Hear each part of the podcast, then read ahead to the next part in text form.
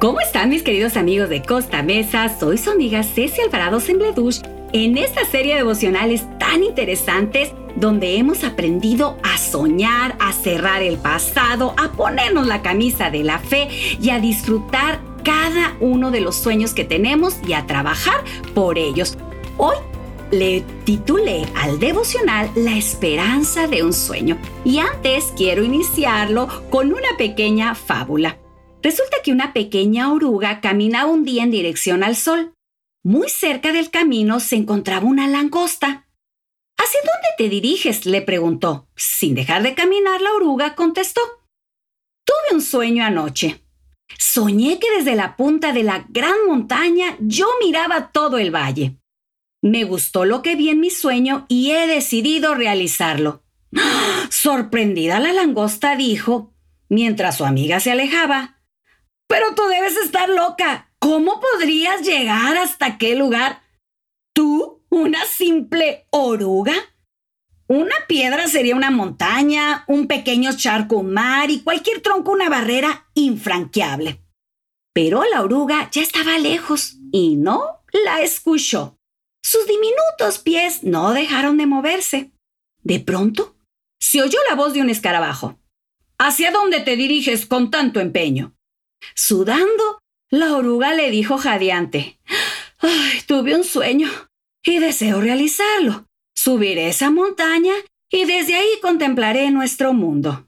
Mm, el escarabajo no pudo soportar la risa, soltó una carcajada y luego dijo, ni yo, con patas tan grandes, intentaría una empresa tan ambiciosa. Tumbado de la risa, el escarabajo se quedó en el suelo mientras la oruga continuó su camino, habiendo avanzado ya unos cuantos centímetros. Del mismo modo, la rata, el topo y la rana aconsejaron a nuestra amiga desistir. Tú jamás lo lograrás, le dijeron.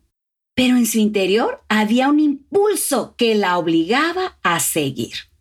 Ya agotada, sin fuerza, ya a punto de morir, ¿qué crees? Decidió parar a descansar y construir con sus últimos esfuerzos un lugar donde pernoctar.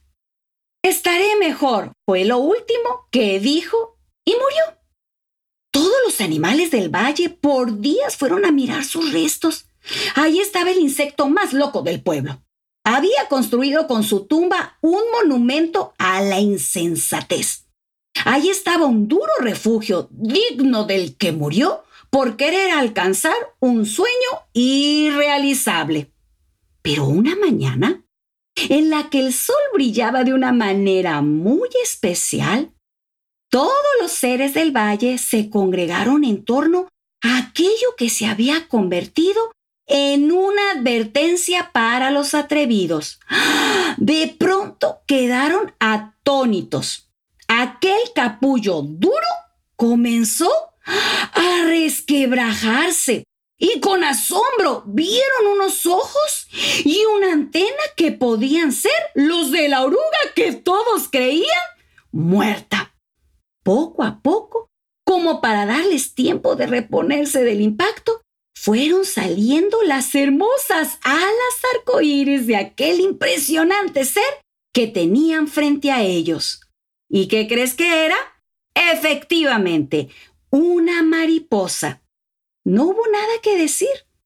Todos sabían lo que haría. Así, ¿verdad? Se iría volando hasta la gran montaña y realizaría un sueño, el sueño por el que había vivido. Hmm, no se iba a quedar ahí solamente como el gusano que había sido. Ella había muerto y por el que había vuelto a vivir. Te voy a decir una cosa, mi querido oyente. Hemos sido creados para realizar un sueño. Por lo tanto, hay que vivir por él. Hay que intentar alcanzarlo. Pongamos que crees la vida en ese sueño, en lo que tú quieres realizar, ya lo hemos mencionado. Y si nos damos cuenta de que no podemos, pues quizás necesitemos hacer un alto en el camino y experimentar un cambio radical en nuestra vida. Y entonces, con otro aspecto, con otras posibilidades, lo vamos a lograr. A veces, mis queridos amigos, el éxito en la vida no se mide por lo que has logrado, no, sino por los obstáculos que has podido superar en el camino. Y dime si estoy equivocada, ¿eh? ¿A poco los sueños que más nos costaron no saben más ricos? Ah, ¿verdad? No estoy mintiendo. Eso que nos costó más tiene mejor sabor. Y te voy a contar una historia real. En su libro, ya no es una fábula como te mencioné hace un momento, en su libro Experiencias de Dios, Jürgen Moldman eh, cuenta cómo la esperanza lo mantuvo vivo en un campo de concentración. Resulta que él estaba capturado y convertido en un prisionero de guerra alemán en Bélgica, Escocia e Inglaterra, y él fue trasladado de prisión en prisión. Bueno, él pasó muchas penurias muy tristes como prisionero, pues imagínate en el invierno sin calefacción, sin comida o muy poca, con enfermedades constantes. Bueno, también tuvo que soportar la desesperación de ver a su país irse a la bancarrota y escuchar, bueno, las atrocidades que habían cometido en nombre de Alemania. Y él menciona, vi cómo otros hombres colapsaban interiormente, cómo perdían toda esperanza y se enfermaban por eso. Algunos incluso llegaban a morir. Lo mismo casi me pasa a mí. Pero lo que evitó fue el renacimiento a una nueva vida gracias a una qué? esperanza a un sueño de la cual no tenía evidencia alguna. Para Moltmann, la esperanza cristiana lo mantuvo de pie. Se había llevado dos libros consigo a la guerra, los poemas de Goethe y los trabajos de Nietzsche. Ninguno de los dos le dieron consuelo. Después de experimentar el, derrubamiento de todos los valores que habían sostenido su vida, se volvió, ¿qué crees?, a un Nuevo Testamento que había recibido de un buen intencionado capellán de la Armada.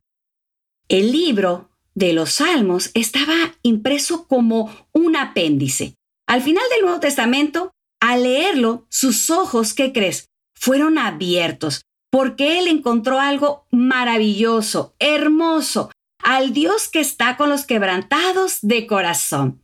En 1948, después de ser liberado, Moldman abandonó su carrera de físico y ¿qué crees? Se convirtió en un destacado teólogo conocido mayormente por su libro Teología de Esperanza. Es muy hermoso su libro, una primicia que es para este tema, hablando de los sueños.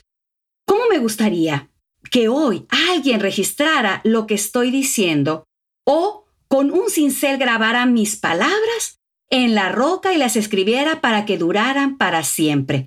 Pero mira lo que dijo Job 19:23. Yo sé que hay alguien en el cielo que vendrá en mi defensa. Lo veré con mis propios ojos y no será un extraño. ¿Sabes una cosa, mi querido amigo de Costa Mesa? A veces nosotros nos podemos derrumbar por las situaciones de nuestra vida. Ya lo hablamos, por la crítica, nuestro pasado, las circunstancias que pueden derrumbar nuestros sueños. Sin embargo, quiero decirte que cuando nosotros decidimos ir en el nombre de Jesús, como esta, esta oruga en la fábula recibió muchas críticas, nosotros como seres humanos tenemos algo muy importante en nuestra vida llamada esperanza. Y cuando tenemos esperanza, nuestros sueños no se pueden morir a menos que nos muramos, entonces, pero todo en esta vida, mientras tengamos vida, tenemos esperanza. Así que hoy, mi querido amigo, te invito a que luches por ese sueño que tú tanto has deseado. Ponlo en las manos de Dios y como Job, lo veré con mis propios ojos y estoy segura que el Señor desde ya está haciendo esos sueños realidad. Amante Padre Celestial, Gracias porque en este mundo de dolor, en este mundo donde a veces recibimos críticas, donde a veces esos sueños que tanto deseamos no se pueden realizar porque nos hemos sentido poca cosa o porque hemos recibido burlas. Hoy quiero decirte, así como Job, lo veré con mis propios ojos. Queremos tener esa esperanza que como cristianos nos caracteriza para poder cumplir los sueños que tú tienes para nosotros. Gracias porque eres un Dios maravilloso y podemos soñar otra vez. Gracias por todo tu amor. En el nombre de Jesús. Amén. Bueno, mis queridos amigos, hoy vamos a abrir nuestras alas a soñar porque mientras tengamos vida, tenemos esperanza para seguir soñando. Que Dios te bendiga. Adiós.